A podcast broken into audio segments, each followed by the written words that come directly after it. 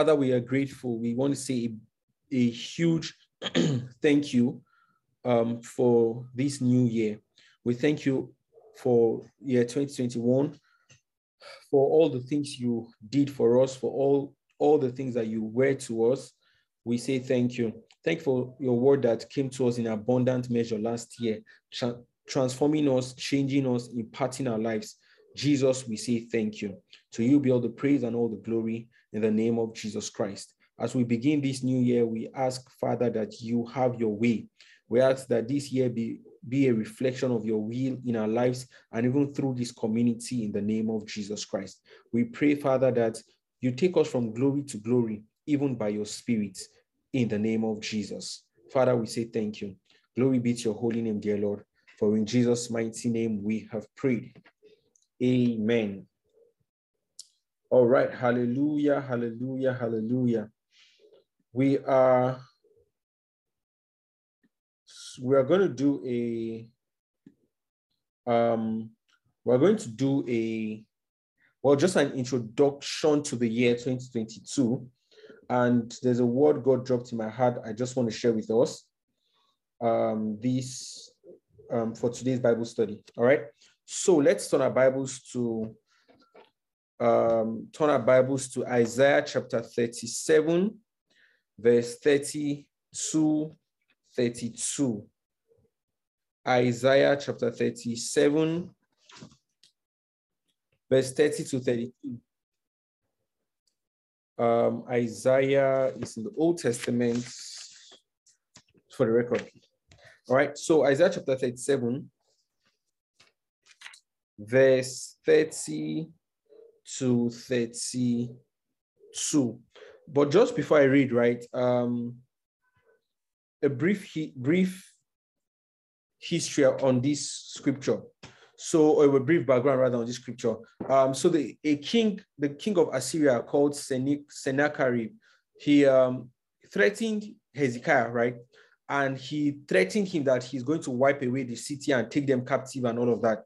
And um, Hezekiah was rightfully afraid because the person issuing this threat had a history of dis- destroying nations and this, in fact, this was part of the things that Sennacherib boasted about. That's the king of Assyria. And so Hezekiah ran to God and said, Lord, look at the um, look at the threat that this man is bringing to your people. Okay. And then God gave a word via the prophet Isaiah. All right.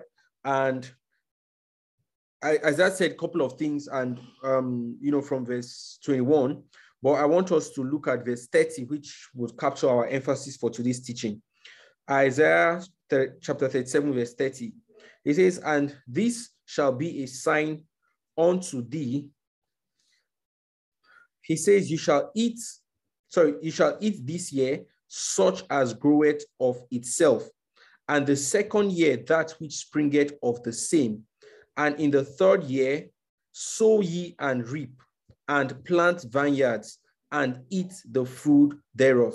So Isaiah began to speak prophetically to Hezekiah and says that in fact the evidence of a sign for you that you'll be victorious is that this year you would eat what grows of itself. Next year, the second year, you will eat the same way. That's what grows of itself. And in the third year, it says, sow ye and reap plant vineyards and eat the fruit thereof. And my emphasis is from the last phrase that says, sow ye and reap, and plant vineyards and eat the fruit thereof. And this year, part of the things that God is saying to us is that we need to sow in this year. We need to sow in order for us to reap. We need to plant vineyards and then eat from the um, from the vineyards. We need to plant vineyards and eat the produce of the vineyards. All right. So it says, sow ye and reap, plant vineyards and eat the fruits thereof. Verse 39 And the remnant that is escaped of the house of Judah shall again take root downward and bear fruit upward. Praise Jesus. So God was saying again that the people that are left of the house of Judah, what will happen is that they will take roots downward and then they will bear fruit upward. Okay. And this is really our emphasis for today and, and, and not just for today alone, but also for the year. That God's desire for us is to take root downwards in order for us to bear fruit upwards. All right. You know, if you plant, well, nobody, people hardly ever plant grass. I'm yet to see anybody that said, oh, intentionally, I want to plant weed. Weed typically just grows on grow, grows on its own. And as fast as it grows, it also disappears. The reason is because the roots are extremely shallow. All right. And um, the roots are not deep enough. So once the season changes, the, the, the, the weed automatically disappears because there is no roots in it. So what God is saying is that for us to be rooted and produce fruit upwards, right? Um, for us to be for us to produce fruit upwards, rather, we need to first and foremost be rooted. And that's why it says the remnant shall take roots downward and bear fruit upward. And I believe this is God's word for us for this year that we this year we are taking roots downwards. We're not just concerned about um, external display of results. We want to take roots downward. Want to, you know, a root is the system that guarantees the continuous production of fruits, regardless of the season at hand. That is what a root is. A root is a system that guarantees the continuous production of fruit, regardless of the season at hand. Meaning that if a season comes and goes, the tree doesn't need to worry as long as the tree has roots still in the ground, it will continue to bear fruit.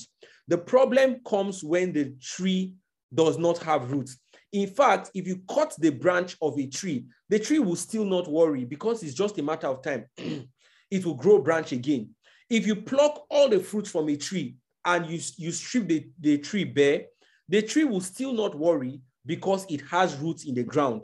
If today you wake up and you burn all the leaves on a tree, the tree will still not worry because it has roots on in the ground. So the system of assurance that the tree is confident in is the roots that it has in the ground. And what God is saying to us this year is that we need to strengthen our system of reproduction. You know, having results on the outside is fantastic, but your emphasis can never, should never start from external results. The emphasis should come from the system and the structure that people cannot see, and that is the roots. So God wants us this year to take roots downwards so that we can bear fruit upwards. All right. So let me read that again. Um, Isaiah chapter 37, we and verse verse 31. The remnant that is escaped of the house of Judah shall again take root downward and bear fruit upward. You know, the first thing is that we take root downward, and as a consequence, we begin to bear fruit upward. So, what this tells us is that we really don't need to focus on bearing fruit. What you should focus on is taking roots. Once you have taken root sufficiently, without effort on the on your own part, you will bear fruit eh, out outward. All right. And the mistake would come when people are concerned about bearing fruit. So, for instance, you see a believer that is doing well and bearing fruit and producing results, and you want to imitate the fruits, all right? Meaning you want to imitate the external manifestation of virtue in the person's life, but you do not know the hidden structure of root, root taking that the person has. Meaning, for instance, you see a believer that um, has a lifestyle worthy of emulation, and you just want to copy the person, copy the the way the person speaks, copy the way the person talks. You know, you know, when I was growing up, I used to watch some ministers and I just wanted to copy the way they dressed. I just wanted to copy the way they talked, you know, their mannerisms. I wanted to imitate it because I felt if I could say it the way this man is saying it, that's where the power lies. But we all know that that's not where the power lies. The power lies in the anchor of the roots downward. All right. So this year, God is asking us to be to take roots downward. God is asking us to, to focus on depth, not just height. You understand what I'm saying? That you know, the same thing with a with a building. The strength of the building starts from the pillars.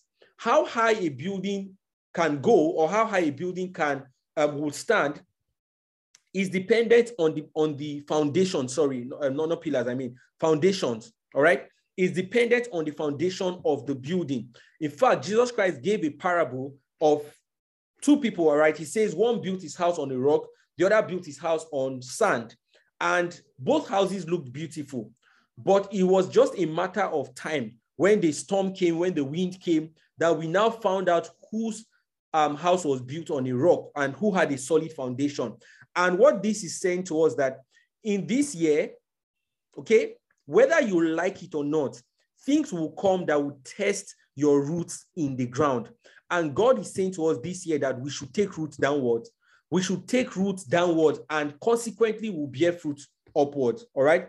You know that I can take a, for instance, now, if I have a tree, right? Let's say I have a mango tree, and the mango tree doesn't have fruit on it.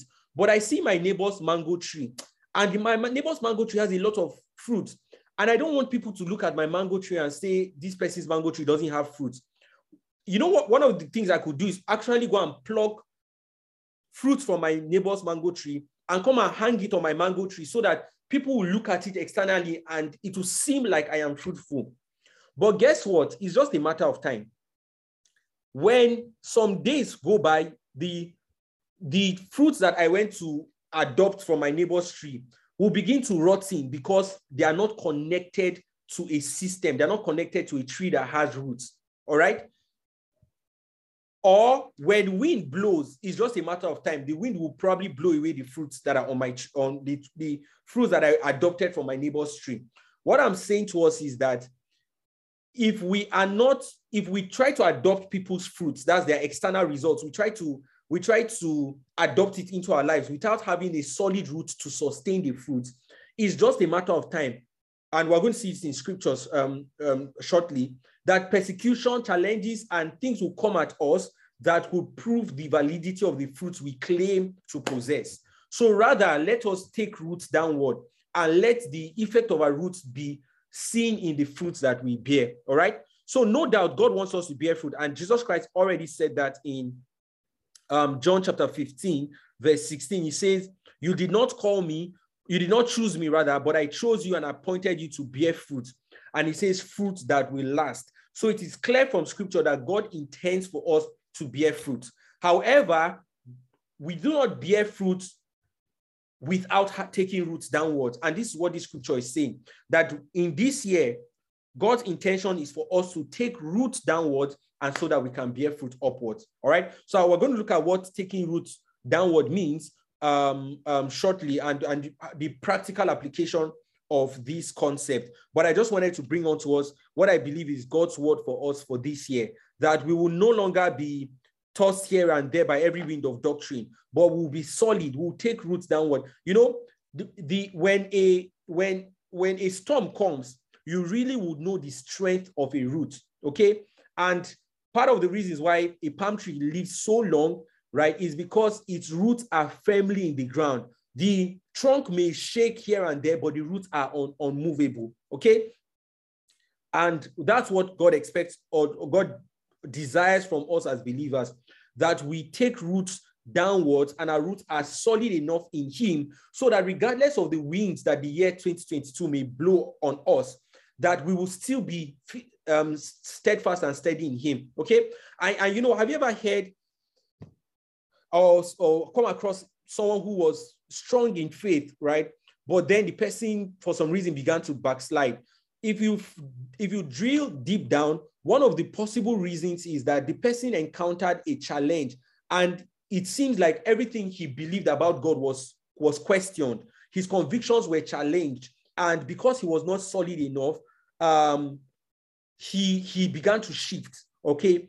And so eventually the, the season of life or the experience of life moved him away, uprooted him basically from God. And God doesn't want that from us. So the way to avoid that is to take root downward. Let me say this that um, I mean, yes, God has amazing things planned for us for the year, but challenges will come. I will, I will go look at it from God's word. Challenges will come, right? And challenges will come because of the word that God has spoken to you. And if you have not taken roots downward, your you will not see the manifestation of God's word in your life, even though God has spoken um, spoken the word to you. So again, I'm emphasizing that God wants us to take root downwards this year. And um, I believe this is why this community exists, right? Um, for everybody. In fact, if I ask some of you, right, you you gladly tell me that last year came with its own challenges, okay? And I cannot promise you that this year you will not experience challenges. However, I can promise you that if you are if you are rooted in Christ, then you would always bear fruit regardless the challenges that you you you experience. All right. Um, let me read a scripture for us.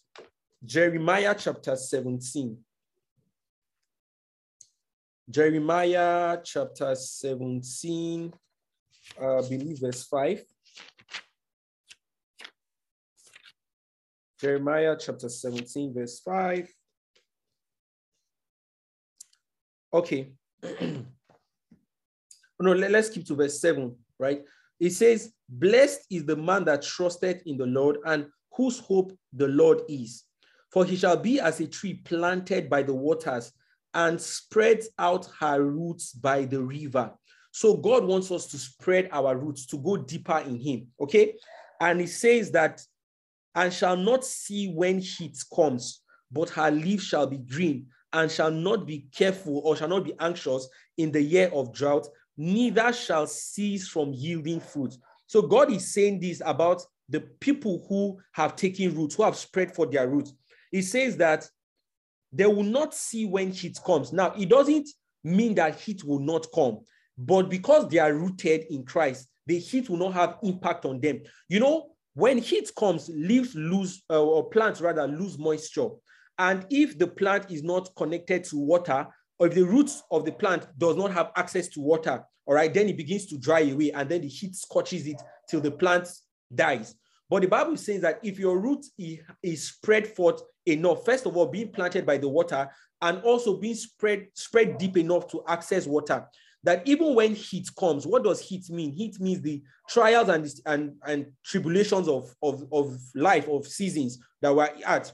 The Bible says that even when the heat comes, that you will not be a victim of that heat. Number one, it says that your leaf will always be green, meaning that you know have you have you ever seen a believer and you can from looking at the at the believer, you can tell this person is experiencing persecution. That means the person's leaf is not green. There's no freshness on the person's on the person's life. However, you can might see another person so full of joy, full of life and everything, and you cannot even tell that the person is going through anything unless the person opens his mouth to tell you. All right. So it says that the leaves will always be green. And it says you will not be careful or you will not be anxious in the year of drought. So there are seasons of drought. Let, let me be honest with you. There are seasons of, of trial, there are seasons of, of testing. But the Bible says that if you are rooted, you will not be anxious about those seasons. That regardless the season, you will always be fruitful. And this is what God wants from us. This is what God desires of us. That this year we take root, root downwards such that regardless of the season, we are still intact. We are our leaves are green and we're always bearing fruit. Hallelujah. All right, there's something else I want us to look at in um in um in this same Isaiah where we read. We read Isaiah chapter 37. Let's go back to it. Isaiah chapter 37, verse 31. I want to look at something there. Um, Isaiah chapter 37, verse, verse 30, sorry. Isaiah chapter 37, verse, verse 30. All right. And, the, and this sign, and this shall be a sign unto thee. Ye shall eat this year such as groweth of itself, and the second year that which springeth of the same. And in the third year, he says, sow ye and reap and plant vineyards and eat of the fruit thereof. All right. And this is one of the emphasis that God dropped in my heart. He says, in this year, you need to sow and reap. In this year, this is not the year of, you, you know, you know, a farmer doesn't go to the farm expecting to just stumble on, on harvest. No, a farmer intentionally, intentionally plants and then he expects a harvest from what he has planted. No, no serious person wakes up one morning and just say, eh, well, let me just go and check what's in the field. Anything I see, I'll, I'll take it as the Lord's will. No, a farmer is, you know, farming is one of the, the one of the earthly practices that really exposes us to the to the experience and manifestation of God's kingdom. A farmer intentionally places a seed in the soil with the expectation that after some months, after some days, after a period, that that seed will begin to yield fruits, right? Will begin to yield um, results. And like I, I just finished speaking about taking roots downward, meaning the seed grows, takes roots downward, and begins to produce results. And let me say this that God expects results from your life. God expects fruits from your life. It is, it is spiritual foolishness to think that all of God's investments, He doesn't expect a return. No, God expects a return from your life. And I believe this is a, one of the years that God is really looking out for a harvest from our lives. Let me, before we come back to Isaiah, let me just make a detour and read a portion of scripture in, in Hebrews chapter 6, I believe verse 7. Um, because you know, the, the, many, many times believers expect that once I'm born again, I'm born again. I've impressed God by being saved. So what else does God want from me? I can just continue remaining, remaining a baby. But no, God expects results from your life. Galatians, uh, sorry, Hebrews, I beg your pardon. Um, chapter 6, I said, verse 7, yes. Look at what it says. It says, For the earth which drinketh in the rain that comes often upon it, and brings forth herbs, meat for them by whom it is dressed, receives blessing from the Lord. Verse 8 But that which beareth thorns and briars is rejected and is nigh unto cursing, whose end is to be burned. Then the writer continues to say, But beloved, we are persuaded better things of you, and things that accompany salvation, um, though we thus speak. What this means is that the writer of Hebrews was giving a par- was, I mean, giving uh, what I call a parable, and he says that the land that continues to drink rain from it, that means rain continues to fall on the land, water continues to pour on it, and then he says the land, that land that now brings forth herbs or bring forth crops, right?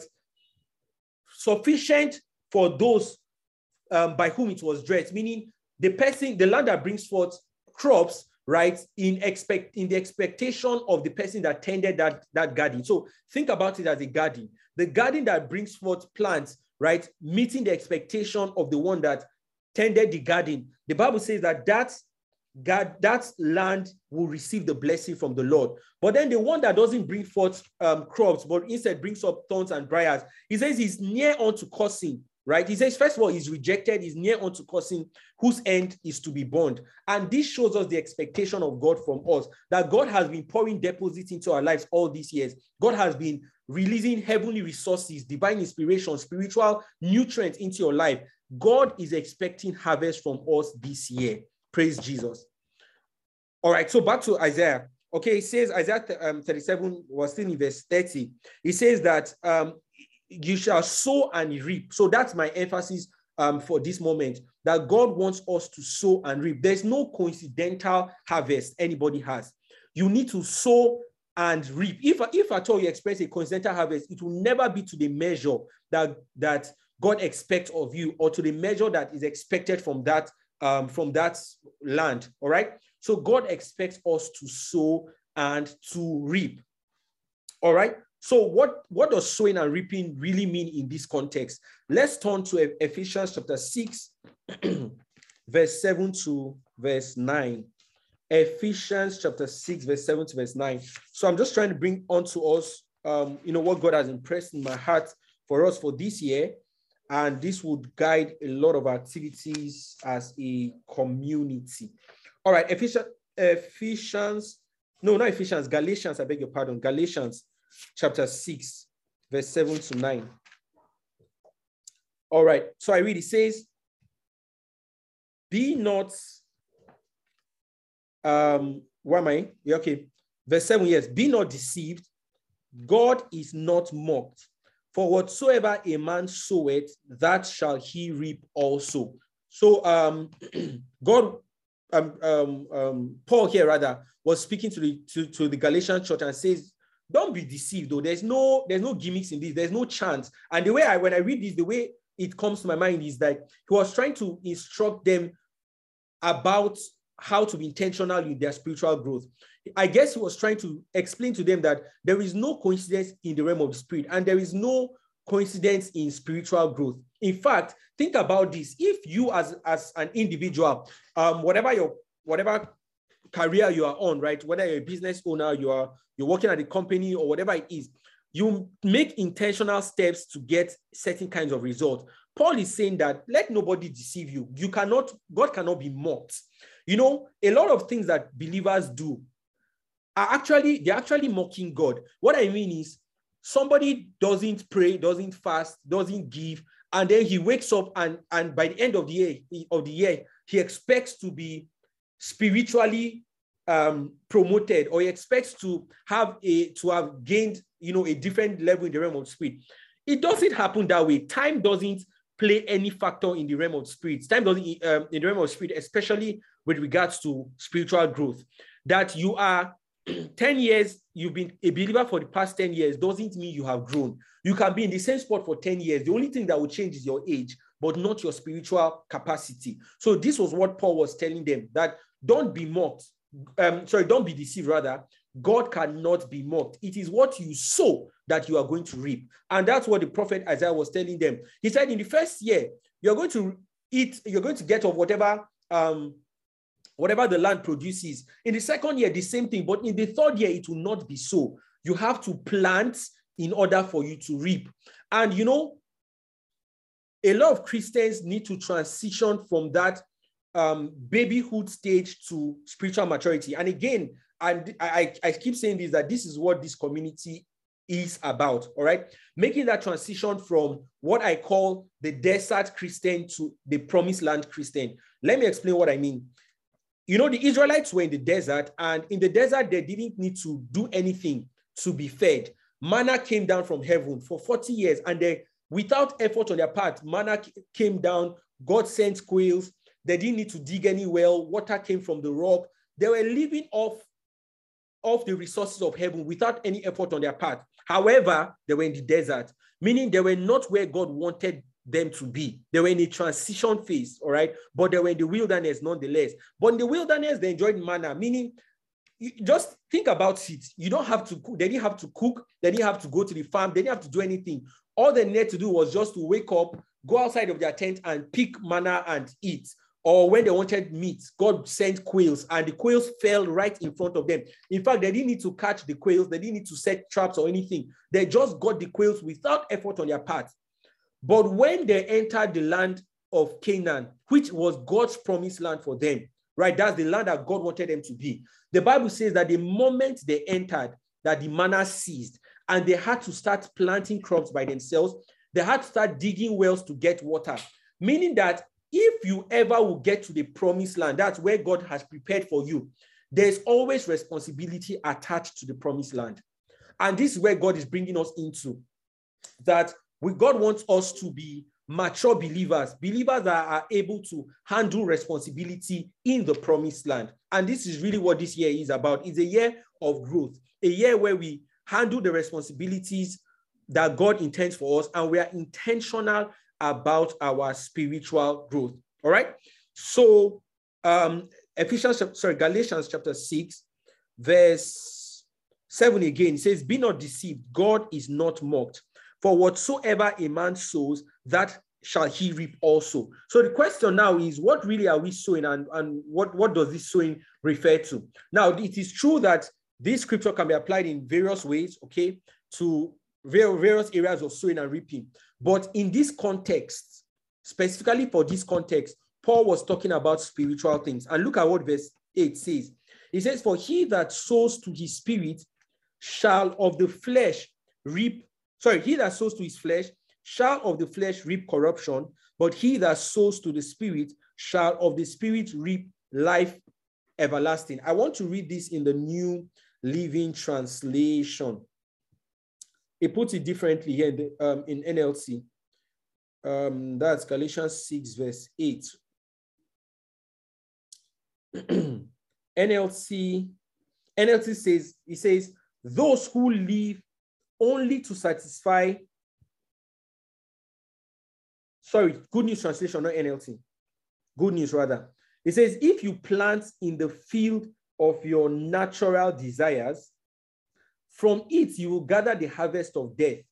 If you plant in the field of the spirit, from the spirit you will gather the harvest of eternal life. So remember, we talked, we spoke about um, the, the, the garden that has been receiving water and then needs to uh, um, needs to produce um, crops meeting the expectation of the of the garden tender or the of the gardener right now this is talking about your spiritual field and i love the way good news translation translation puts it again i read it says if you plant in the field of your natural desires from it you will gather the harvest of death meaning that okay let, let me finish up it says if you plant in the field of the spirit from the spirit you will gather the harvest of eternal life so there are two fields you can plant in at any given point in time. You can either plant to the field of your flesh, meaning that you continue to yield to the desires of your flesh.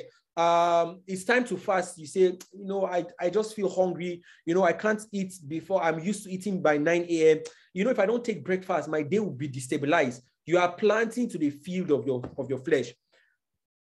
If it is time to pray, you say, ah, this prayer self, can't you just pray? What is it in prayer? Can't you just pray for 10 minutes? Will be okay you are planting to the field of your flesh. All right. And the Bible says every time you plant in the field of your flesh, you would from it gather the harvest of death. What does the harvest of death mean? It's not just talking about um, cessation of life, sorry, but it's talking about the experience of the experience of death in our in our human nature, meaning that you you continue to see the weakness of your flesh, all right, and you know, like Peter, when it was time to, when, when Jesus was praying, Peter and, and, um, and James and John slept all through.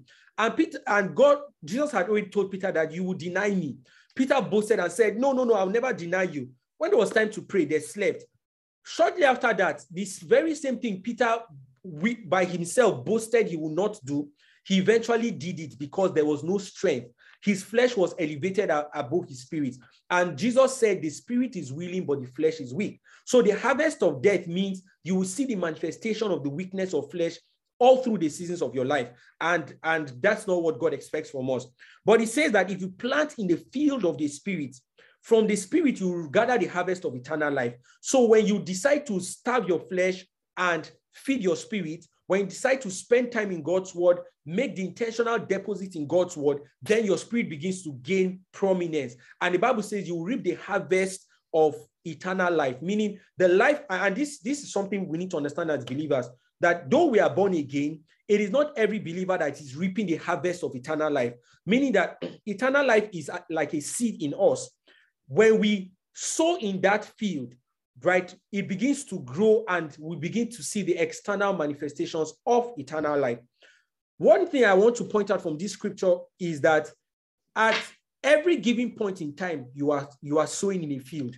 There is no neutral ground in this life.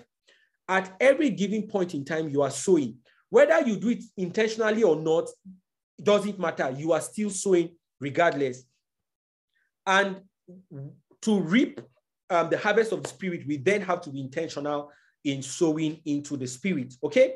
Um, I hope this is clear enough. So when we talk about sowing and reaping, yes, there's financial sowing, there's sowing your time and your service to God and all of that. But specifically for this context, we're talking about sowing in the realm of the spirit. Let me repeat this again. There is no coincidence in the realm of the spirit. There is no middle ground. There is no gray area.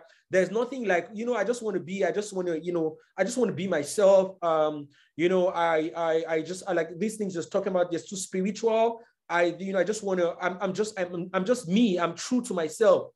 Listen, if you don't sow in the spirit, you are sowing in the flesh automatically. Meaning, if you're not intentionally investing into your spiritual growth, you are unconsciously investing into your flesh. And a time will come where you need to place demands and, and make withdrawals from your spirit and you'll be bankrupt. It's like having, it's like someone who has a bank, who has bank account. Let's say you, let's say you you do business, all right, and every money you get from your business, you just spend it, you just spend it. You never deposit anything to your bank account. The day you need to go and withdraw money and make purchases in the market, your bank account will be empty.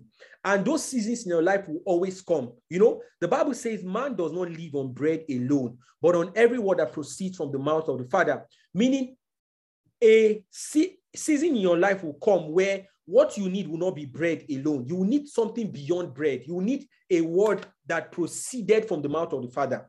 And if you are bankrupt at, at, those, at those times, ah, you will be overtaken by temptation. Because if you look at Jesus Christ, the reason why he was able to um, um, go through that wilderness experience after being after fasting for 40 days and then being tempted by the devil, the reason was because he had the word of God at, at, at his fingertips. So every time we are devoid of God's word, which is one of the things we harvest from, from the spirit, right? Every time we're devoid of God's word, we're overtaken by temptation. What that means is if you see a believer who went through a season of a, a trying season and that trying moment swallowed the believer, that means the believer never recovered. It is not because the temptation was great or the persecution was great. It was because the, the believer didn't have enough deposit in his spiritual bank to withdraw from. And let me just say this again. Yes, the year 2022 will be a fantastic year. However, it will also come with its own trials and, and um, tribulations.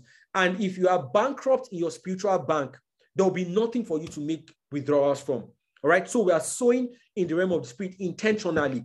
The Bible says, if you faint in the day of adversity, your strength is small. So there's really no adversity that by design is greater than you. The only time believers um, are, are destroyed is when their strength is small. And we only gain strength by sowing in the realm of the spirit. All right. So I want to conclude this evening by showing us three reasons, right, from scripture, three reasons why believers don't produce results, and three reasons, or three reasons why um, why the word of God doesn't produce in people's lives. Okay. And we were going to look at a famous parable from Jesus. Matthew chapter 13, verse 3 to 9. Matthew chapter 13, uh, we're going to start from verse 3 to 9, then skip to verse 18. Matthew chapter 13, verse 3 to 9. Meanwhile, I just want to know if you guys are following so far. So please, if you're following, give me a thumbs up or let me know you're following in the comment section, um, both on Mixlr and on Zoom. Just let me know if you are following. You can give me a thumbs up. Okay, thank you. I see a thumbs up, Evelyn. Another person, to me, thank you. You're following. Great. Um, anyone else on Zoom? Mixlr, please let me know if you're following um, the teaching so far. You can just drop a comment in the chat box. Matthew chapter 13, verse 3 to 9. All right, so this is a famous parable. Okay, thank you. I see your comments in Zoom. Okay, good. All right, so Matthew chapter 13, uh, we're reading verse 3 to 9. I'll read that quickly and then we'll go to the interpretation of the parable in verse 13, verse 18. All right, so verse 3, I read, and he spoke many things unto them in parables, saying, Behold, a sower went forth to sow. You know, verse 3 says he spoke many things to them in parables, saying, meaning that the parable Jesus Christ gave had several applications, right? It's like he wanted to say so many things at once, but he now gave them this one parable because of the because of the um of the accuracy of the parable to address several situations at the same time. And in fact, we read another gospel um, concerning this parable. Uh, the Bible says that he, Jesus Christ said to them that if you don't understand this parable, then you will not understand any other parable. So this is a pivotal parable in the kingdom of God. Okay, verse 4. Um, sorry, verse 3. Uh, he spoke to a parable saying, Behold, a sower went forth to sow, and when he sowed, some seeds fell by the wayside, take note of that, and the fowls came and devoured them up. Some fell upon stony places where they had not much earth, and forthwith they sprung up because they had they had no deep deepness of earth. So this particular um, seeds sprang up immediately. And the reason why they sprang up immediately is because they had no depth. And let me just say something here. It's not every you know, you know, in Christianity, what we look at is not the is not only speed but consistency. Meaning that if you look at a believer, right, what you should look at for is not just the speed of results, but the consistency of work with God. Meaning, don't just admire someone that that suddenly became a Christian today and tomorrow started bearing fruit. That is fantastic and it does happen. But much more, admire the person who has been consistently working with God over a period. So in God's ranking, he ranks consistency above speed. All right. And that's why the Bible says we should imitate those who, through faith and patience, have obtained the prize. So faith, faith is synonymous with speed, but then patience is synonymous with consistency. So it's not just speed we're looking at in, in our faith walk, we're also looking at consistency. All right. So verse 5 again. Some fell on stony ground. Um, okay, verse 6 now. And when the sun was up, they were scorched, and because they had no roots, they withered away. And this is what consistency does. It consistency represents those who have gone through several seasons of life, both good and bad, and have held through to held true to God's word. All right. Verse 7. Um, Matthew chapter 13, verse 7 now. And some fell among thorns, and the thorns sprang up and choked them. But others fell in the good ground and brought forth fruit, some a hundredfold and 60, and some 30 fold. All right. Now let's go down to, and verse 9 says, who, who has ears, let him hear. Okay, so go to verse 18. We want to look at the interpretation of this parable. And where this is one of the parables that Jesus Christ gave us, Jesus Christ gave us the um um he interpreted for us, not leaving anything in doubt. Okay. Verse 18. And I, we'll, we'll, from here, we'll begin to see the three main reasons why believers do not produce results in their life. All right. And please, when you listen to this, don't just don't just think of, of someone else. Think of yourself. Ask yourself, does any of these do I fall victim to any of these circumstances at the moment or maybe in time past? Right. And I believe this will give us wisdom. So, verse 18 says, Hear ye another, sorry, hear ye therefore the parable of the sower. when anyone hears the word of the kingdom and understands it not, then cometh the wicked one and catcheth away that which was sown in his life. He says, This is he which received seed by the wayside. So, the first reason why believers do not produce results is number one, they do not understand the word of God, meaning that they lack understanding in the things of God's kingdom. All right.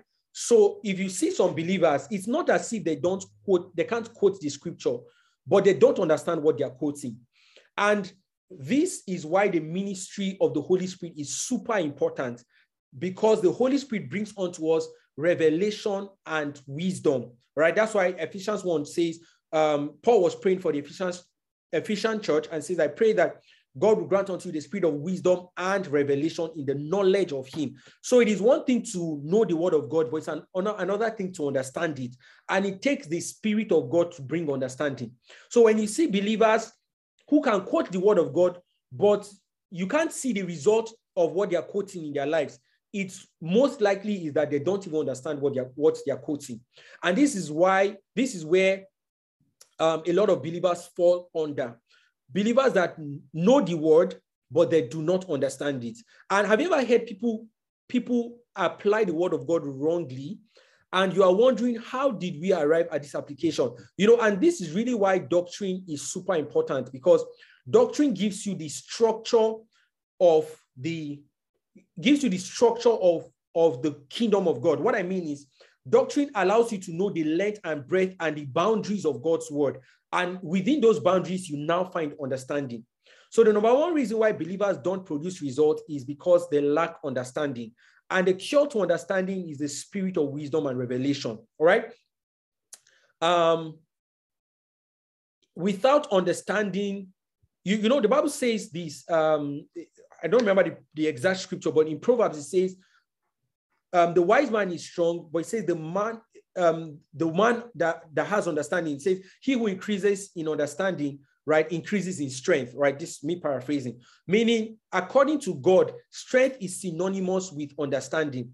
So the depth of your roots, right, the depth of the strength of your roots is synonymous or directly proportional to the depth of the understanding you have from God's word. So, one thing we should aim for this year is to aim for understanding, not just accumulating knowledge, but understanding it. And the proof of understanding is in our actions, right? When you see a man of understanding, you when you see a man of understanding, you can tell from the actions he take he um he's taking. Do you understand?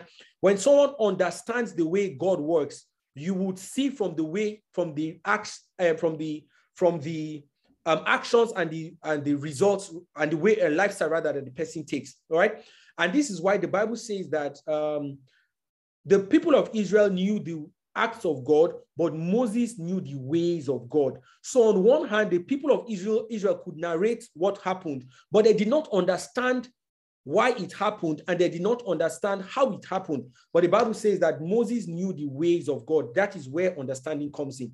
All right. So the first reason why believers are unfruitful is that they lack understanding of God's word. All right. So let's continue our, our reading. Um, we're in verse 20 now. Verse 20 says, uh, Matthew chapter 10, chapter 13, verse 20. It says, But he that receives the seed into the stony places, the same is he that hears the word and anon with joy receives it. So this person hears the word of God and he receives it with joy and is so excited, right? Which is good. Like the word of God should genuinely produce excitement in your heart. But look at what he says next. He says, Yet, verse 21, yet had not root in himself. Meaning that this person, even though he received the word with excitement, this person doesn't have root in himself.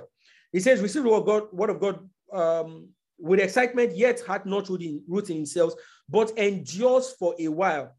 For when tribulation or persecution arises because of the word, by and by this person is offended. This is this brings so much perspective to um, a lot that goes on in people's lives. You know, have you ever been in church and the pastor is preaching and somebody shouting, "Preach, pastor! Whoa! I receive it! Wow! Hallelujah!" Now, excitement at the word of God is good. It is there's nothing wrong in that. But we must go beyond excitement to, to depth. Because the reason why this person, the Bible says that, yes, this person was excited, but had not root, root in himself and endures for a while. What this means is that, so this particular guy, for instance, in church, hears the word of God, he's excited. Well, after service, you ask him, how was church service? Guy says, wow, service was powerful. He's like, do you mean it? He said, in fact, you say, he tells you that if you don't, in fact, if you did, if you miss service today, you, you you've missed a lot. Service was powerful. The next morning he goes to the office. He looks at his at his colleague. Let's assume the colleague. Um, let's assume in church the pastor preached on faith and declaration. Then he looks at his colleague at work, and they say the colleague just says something like, oh, you know, my head is aching me. The, this, this guy looks like colleague and say, no, you don't have faith.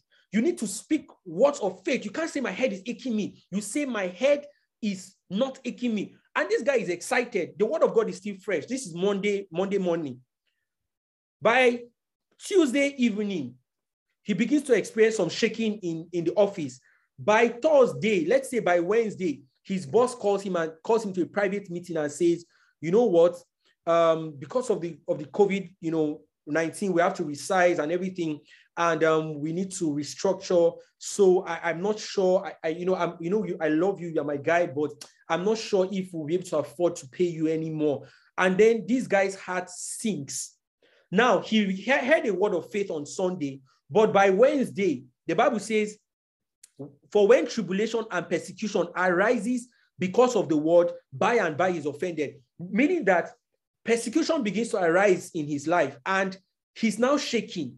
Even though he was excited on Monday, on Sunday and Monday, by Wednesday, the, the seemingly bad news has dampened his spirit. By Thursday, he's asking himself, What am I going to do?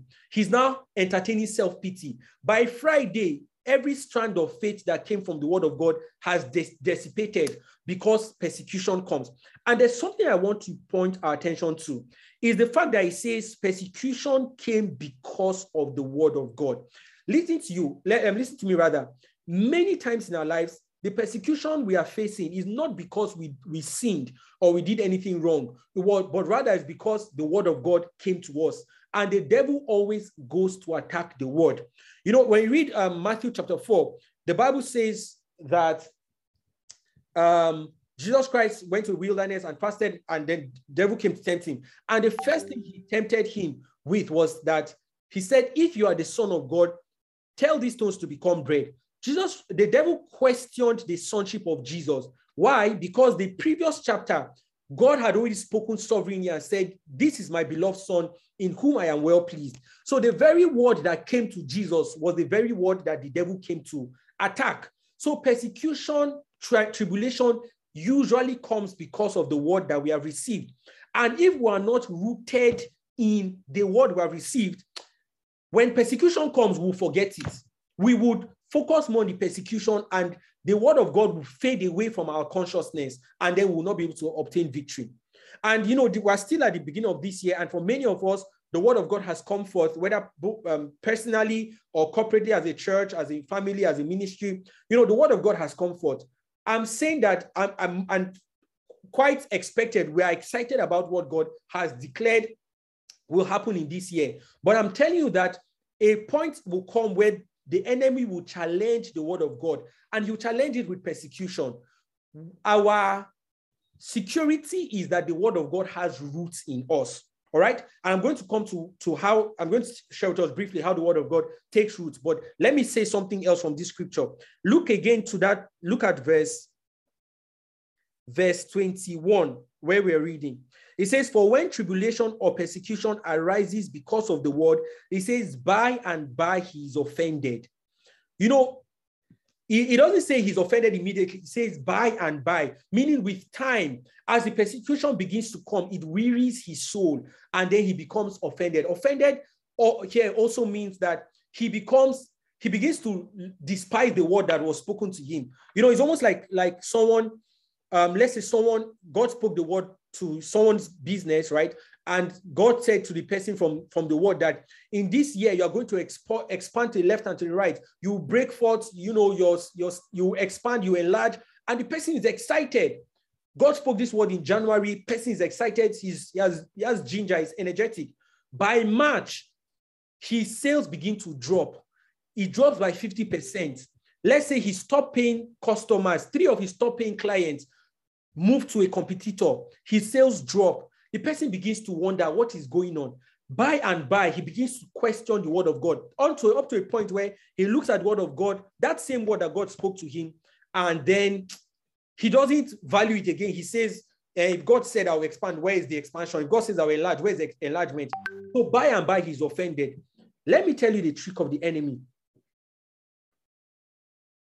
If the enemy can't stop the word of God from coming to you, what he will do is that he will try to weary you from believing the word of God. And weariness is one of the one of the dangerous tactics of the enemy, right? He wants to weary your soul, right? So that you lose hope in the in God's word entirely. And we need to be careful and, and watch against that. So, how do we mitigate against weariness of soul, against shallowness of, of, of depth? The, the solution to this is meditation. That means you take the word of God, you let the word of God gain root in your heart. That is, you, you take the word of God, absorb it, internalize it, till it becomes a part and parcel of your being, such that no matter the situation that comes, you cannot deny the word of God. Meaning, through meditation, the word of God becomes more real to you than your circumstance.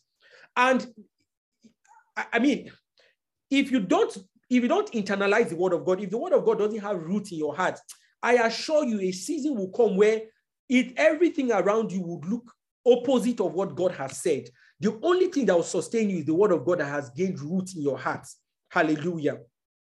So meditation is the antidote to um, is antidote to shallowness. All right. The second reason why believers are not fruitful is because they, they don't have depth. They are shallow.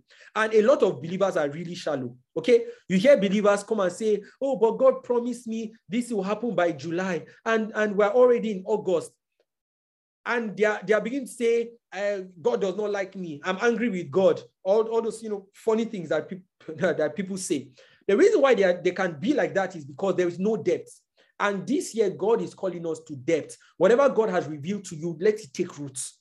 let it take roots. meditate on it, pray in the spirit over the word of God, so that when the enemy comes, you know, if you take a piece of foam and dip it in water, okay, if I bring out, let's say I dip a, a piece of foam in water and take it out and place it on, on, a, on a slab, by looking at the foam, you might not know what's in the foam.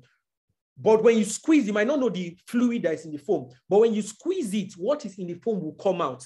That is how God wants us to be. God wants us to internalize his word so that when the enemy squeezes us with pressure, persecutions, and, and tribulation, the only thing that comes out of us is the word of God, not unbelief. So this year, let us internalize God's word um, in our hearts. All right. So I said here that the enemy attempts to weary the believer through persecution or tribulation. Then I also said here that without, the, without a deep seated revelation of God's word, the believer begins to doubt his conviction of the word of God. All right. And lastly, I said that depth comes from the private engagement of God's word in your heart. Uh, and this is what meditation does. Let me say something before I move to the final point. And it's the fact that, you know, when, when we read, when we read um, in verse in verse 20, 20, right? He says that he hears the word of God and anon with joy, and anon with joy receives it. All right. So many times the expression of joy is, is visible. Okay, meaning it's public. And this is something we need to be careful about, even with our own lives. That the external expression of joy does not yet mean you know the word of God, or does not yet mean you the word of God has taken root in your heart, that you are rejoicing at the word that comes to you, which is fantastic. And many times when God gives us a word by revelation, it excites our spirit. But that excitement is not a proof that you have internalized the word of God. So don't let an external manifestation of God, of joy, stop you from internalizing the word of God.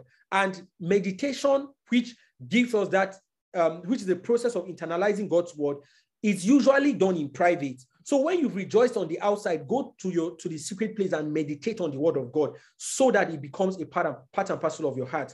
Amen. All right. So the third reason why believers don't produce results, let's continue our reading verse 23. Sorry, verse 22. It says, He also that receives seed among the thorns is he that hears the word. So this person hears the word, okay? He says, and um, here's the word, and the care of this world and the deceitfulness of riches choke the word and he becomes unfruitful. So this person hears the word quite all right. But then he says the, the cares of this world and the deceitfulness of riches choke the word in this person's life. So the third reason why believers are unfruitful is what I call distractions. And this is a very potent tool in the hand of the enemy. All right. Distractions. And these distractions come in different ways, two main, two ways majorly. Jesus Christ here says the cares of this world and then the deceitfulness of riches, meaning that whether you are poor or you are rich, or whether you're in a state of want or you're in a state of abundance, the enemy can use any state to distract you. So someone, someone, um, someone that is Poor may look look and say, "Oh, it's because I'm poor. That's why um, and you know, because I'm poor, I have to hustle every day. So I don't have time to read my Bible. I don't have time to study." And I'm going to tell you that that's not true because even the person that is rich, all right, is also being distracted. And this is where the enemy is messing around with a lot of believers right? Number on one hand, he uses the cares of this world. So, for instance, the cares of this world means what am I going to eat? What am I going to drink? Um, how am I going to pay my children's school fees? Oh, my house rent is due. How am I going to pay that? I'm looking for, you know, I need to buy this or buy that. All those cares. The enemy uses the, the cares of this world to occupy the space of God's um, God's word in our hearts, and it's the, the cares of this world now choke the word of God in our hearts. All right. And if we're not careful, right, especially if you are going through a season of, of need of or of lack or you know you're, you're in need of something doesn't necessarily mean you're poor or anything like that but you're just in need in a state of need where you you probably need a new house or you need a job or you need a child or you need something. That need can become an instrument in the hand of the enemy where the enemy occupies your mind with that need so that you focus on the need rather than on the word of god and this is one area believers have to be careful about. that the enemy can take away your attention from the word of God and place your attention on the need. Because you know, the, the, the, the deception is that if I focus on this need, I'll be able to overcome it. And that's not true. The more you focus on the need, the more the need amplifies in your heart. God's strategy, strategy is that focus on the word of God. The need would, will shrink up to a point that it no longer exists. The more you focus on God's word. All right. The other way, the other, the flip side of this is the the um, the Bible calls it the deceitfulness of riches. And you know, riches has deceit inherent in it. For instance, um, let's say a young graduate just finished from school, he's looking for a job, looking for a job, and then he lands a job in an oil and gas company. Now, let's say his first job was probably with um, with a company that wasn't paying so well, but and because of that, the believer had to, you know, had to trust God for even um, things that he needed. Maybe he wanted to buy like a, a new set of clothes. Believer had to trust God because his salary wasn't enough to cater for his, you know, basic needs. Or the believer wanted to pay rent. He had to trust God and apply his faith, and God provided. And because of those of that state, the believer was engaging God constantly, you know, which is something a need can do in your life. It's it should inherently push you towards God. But then this believer, right, this um, recent graduate eventually now gets a job in an oil and gas company. The salary is seven times what he used to collect. At this point, the believer doesn't need to pray to buy clothes, doesn't need to pray and trust God and have faith to pay rent, which is fantastic, right? This is growth for the believer. But then also, the enemy now comes and takes advantage of that and includes a deception in the heart of the believer that says, since you have money, you don't need God. You can make decisions without consulting God. So the believer begins to gain independence from God.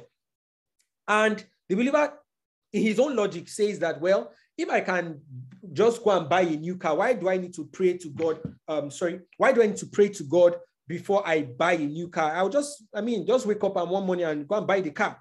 And gradually the believer begins to reduce his dependency on God. That is the deceitfulness of riches. And the deceitfulness of riches can choke the word of God in person's life. So, for instance, the believer, um, this new graduate or this person, right? Um, before he didn't have money to travel abroad, but now can travel every summer for vacation. In fact, can travel twice a year for vacation. And the believer just travels without consulting God. And when God is saying, you know, withdraw, stay, spend some time with me in the closet in prayer and in fellowship, the believer is his the believer's heart is dull too dull to sense what God is saying. And this today he's in Abuja, next time he's in Tan- Tanzania, next next moment he's in um, he's in America, another moment he's in Scotland, and then he's moving to Amsterdam. And just because he has the money and he can afford it, that is deceitfulness of riches, and that deceitfulness can choke the word of God in the believer's life, such that you focus more on your financial ability than on the word of God. Okay, so the Bible is saying to us that we need to be careful. The distractions can come either from an abundance of resources or from a shortage of resources. And either ways, the enemy will still try to distract you. So distraction is not peculiar to rich people alone. Distraction is also not pe peculiar to people in need alone. Distraction is distraction, whether you have abundance or not. So what is the strategy to um, uh, what's called to mitigate from this from this um, scheme of the enemy? we will find that in Hebrews chapter 12, verse 1 and 2. And we're just going to conclude on this note. Hebrews chapter 12, verse 1 and 2. All right. Um, let me read from read the King James Version. It says, Wherefore, seeing also we are compassed about with so great a cloud of witnesses, let us lay aside every weight and the sin which doth so easily beset us and let us run with patience the race that is set before us. So it says, considering that we're, we're encompassed about by a, a, a, a large crowd of witnesses, it says, let us lay aside every weight, meaning things that easily distract us. It says, and the sin that so easily besets us, and then let us run with patience the race that is set before us. Verse 2 is my emphasis. It says, looking unto Jesus, the author and finisher of our faith, who for the joy that was set before him endured the cross, despising the shame, and is set down at the right hand of the throne of God. So the Bible says we should look to Jesus, meaning when there are distractions, God is addressing our focus. Our focus should be Jesus. I want to read the way Amplified Bible puts this. Um, Hebrews chapter, chapter 12, verse 2. Hebrews chapter 12, verse 2. It says, looking away from all that will distract to Jesus. And this is the this is what God is asking us to do, especially when the enemy comes with distraction. See, let me say something again that what the devil really wants is your soul, is the is the space of God in your heart. He wants to occupy it. So the devil, uh, devil doesn't really mind whether you're a millionaire or not. What he's really concerned about is does God God's word have place in your heart? He wants to take that place in your heart. The enemy is really not concerned about your lack or about you you being in lack or you needing something. His real concern is can I use this lack to occasion a distraction in the life of the believer? And so the Bible says, whatever state you are at, look away from that thing, whether it is a need or an abundance, look away from it and anything else that would distract and look unto Jesus, who is the author and finisher of our faith. All right. So this year, let us be intentionally focused on Jesus. Yes, I know you might be trusting God for something, but let your focus be on Jesus. Yes, I know you might have just received, you know, the miracle you're really, really trusting God for over the years. Maybe you're trusting God for a new house, trusting God for a car, a, a, a business breakthrough, um, a change of job, or whatever it is. And that thing has come. I'm saying take your eyes away from that thing and still fix it on Jesus. The reason why Peter sank was not because of the of the storm, was because his eyes were taken off Jesus. Hallelujah. So these three things are things I believe God wants us to take note of this year as we take root downwards and bear fruit upwards. Number one reason why believers don't produce results is that they lack understanding. And I said the way you mitigate this is by by by by um, experiencing and praying for the spirit of wisdom and revelation to give you insight into what you read. All right. Um, okay, time will permit us to read that, but yeah, just understanding. So lack of understanding, that's the first reason why Christians are not fruitful. Second reason I said here is that they don't have depth. Christians don't have depth in the word of God. If you see a believer who is who has been a believer for a while and yet is unfruitful, is because the word of God doesn't have depth. And let me say this: a lot of believers are lazy. And if God wants to help you, He will throw you into a into a fiery situation that would that would make that would test your faith so that it will push you to deepen the root of God's word in your heart. And if you don't do so, then the fire will consume you. All right. So believers don't have depth. That's why they are unfruitful. And lastly, we said distractions, whether it's cares of this world or the deceitfulness of riches, has distracted a lot of believers. All right. So I believe that this year, God will help us gain fruit and deepen our roots in the name of Jesus Christ. All right, so um, we're going to pray right away. Just pray for about three minutes, but I want to just open the floor to anyone who may have a question or who may want to give a contribution to tonight's teaching before we pray. We're just going to have, we just have one minute for that, and then we go ahead to pray. So, yep, the floor is open. Um, anyone that wants to, you know, maybe have a question from what was shared today or you want to drop a you know contribution or share something you know that that ministered to you during the course of today's um, teaching. Anybody wants to do that? Or just share what what really blessed you in today's teaching before we pray? I, I mean i like to hear feedback from us. If you're on mixlr please type in whatever you want to say and i'll just read it out for everyone.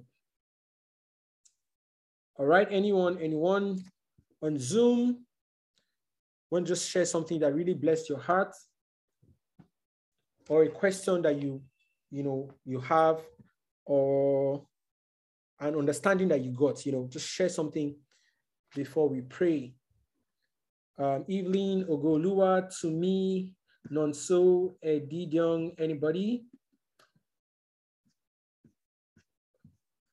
All right. Nothing from me. okay, okay, thank you. All right. Um, no, something yes, to say. Oh, go ahead. So, sorry, Evelyn, you were saying something? Or who was talking? Not... It was Eddie. Oh, Eddie. Okay. Um, I just wanted to. Can I go? Yes, please go ahead. Yeah. Okay, I just wanted to thank you so much, Victor. Thank you for the word. that you shared to us tonight. Thank you for a new year. And thank you for serving us with your platform. So I wanted to just say, like, in all of it, I know you spoke about it, but I just saying dependence on the Holy Spirit. You know, in mm. this kingdom, we have so many principles. And sometimes in the midst of going through something, you might not start drawing out one teaching. Do you understand? It might not come to you. So we need to learn and cultivate that friendship with the Holy Spirit so we are able to deal with, you know, immediate things. Because I was start thinking which principle is going to fit this situation I mean before you even finish thinking, you know, life demands a response from you. Mm-hmm. So the Holy Spirit is never late, he's always on time. So I just wanted to encourage us to cultivate our friendship with the Holy Spirit through prayer and the word mm. and worship.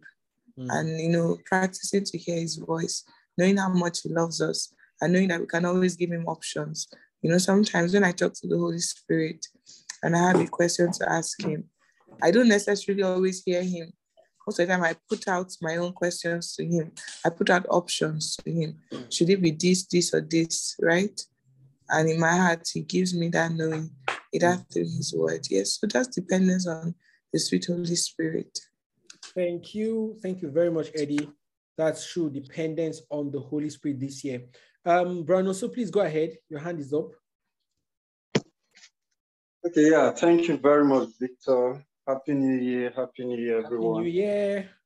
Yeah, so I, I really, really believe that uh, this message or this teaching is apt um, at a time like this mm. because uh, the year is starting and then um, everybody has goals, everybody is set out, let's run, let's get everything done and all that. So with regards to the seeds that fell amongst thorns, those who hear the word of God, but along the line, the cares of this life shook them. And even with regards to the ones that fell by the roadside, right? One scripture that just came to my mind while you were speaking mm. is uh, First Timothy chapter 6. It's talked about um, godliness with contentment. Mm-hmm. Go ahead.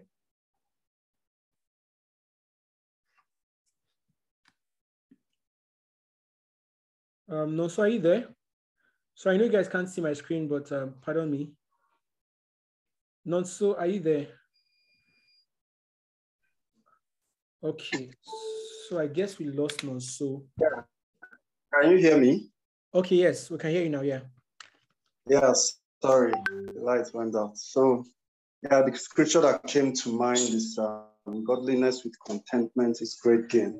Mm-hmm. So, and I think um, it's one scripture that has helped me, and I think it will also help us that while we are running, while we try to achieve all of those things, devil is going to throw a lot of things our way, right? Mm-hmm. So, but being contented where you are, you're not a failure. That little you have achieved, it's it's good. It's good enough. So always have in mind that God is with you. Always have in mind that, okay, even if this hasn't happened, doesn't mean it's not going to happen. So I just wanted to like bring these scriptures to mind that perhaps there's someone uh, in our midst that really, really need to add this scripture to their um, portfolio, if I should say that. Thank you so much, Victor. I was really blessed by this teaching. Thank God, thank God, and thanks so much for for um, adding that um, godliness with contentment is great, is great gain. Hallelujah. Let me um, comment on Mixlr. Um, Ida said that, I mean, what she learned from today is that we have to stay rooted in Christ to overcome the challenges that come our way. Also, if you are not intentionally sowing into your spirit, you are automatically feeding your flesh.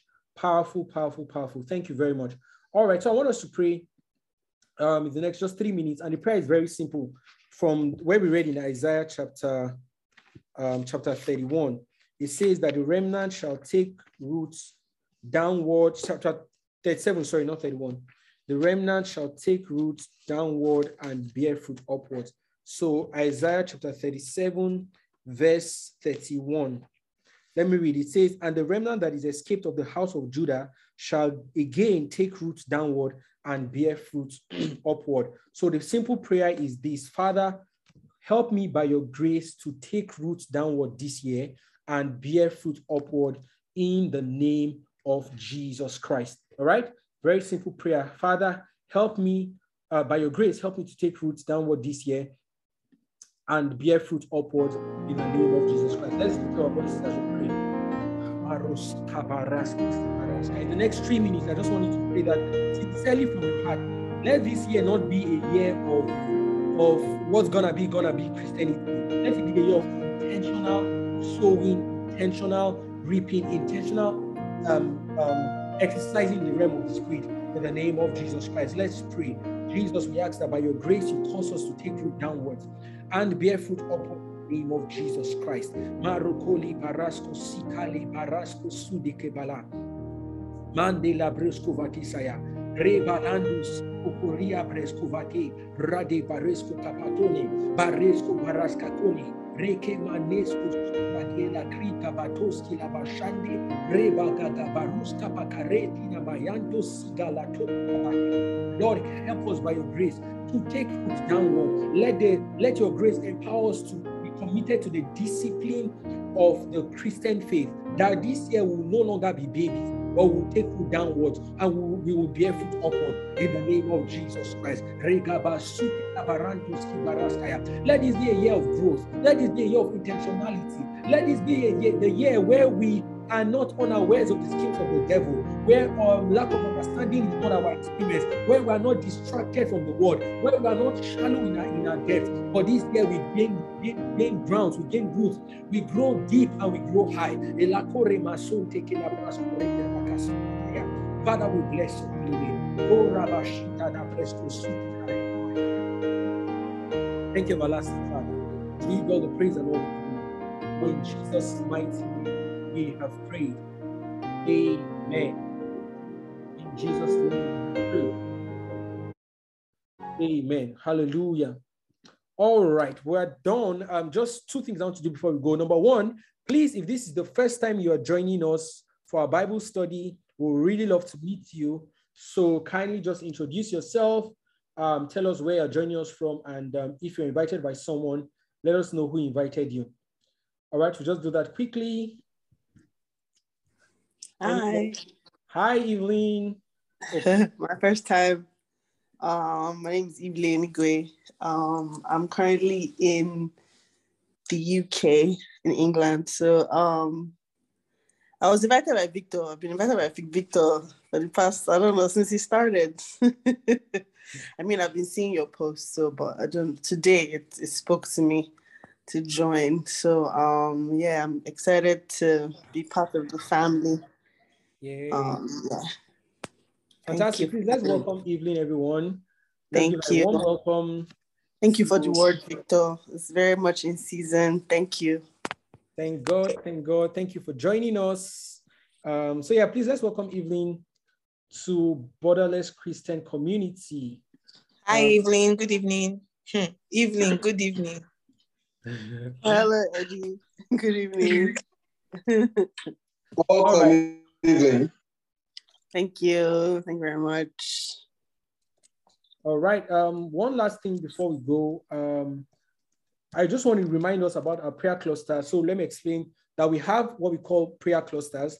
Um, a prayer cluster is a is basically a prayer cell of community members, you know, that meet once a week to pray for about 30 to 60 minutes. And we started, we started this from last year. Yeah, I think towards the end of November, right? And it's been fantastic so far. So I'm really encouraging everyone to join a prayer cluster. We have prayer clusters that meet every single day of the week except Tuesday. So you can sign up for a prayer cluster, identify, indicate the day that you are most available to pray, and then you know you'll be added to the group of um, people praying as well. So I'm dropping the link in. Um, I'm dropping the link in the chat. Oops, sorry. So that's the link there, uh, bit.ly forward slash prayer clusters. So please do well to join a prayer cluster. Um, we've already started prayers, I mean, since last year. And if you've signed up and you've not been assigned to a group or you've not been added to your group, please let me know. Oops. So I didn't send this to everyone. Um, okay, that's it. All right. Okay, so that's it from, from here. God bless you all. We meet every Tuesday, 7 p.m. Um, Nigerian time um, to about 8.30 max. Or sometimes we don't spend up to that. But yeah, so see you next week. God bless you. Have a wonderful evening. And um, all right, the grace of God be with you. Bye, everyone.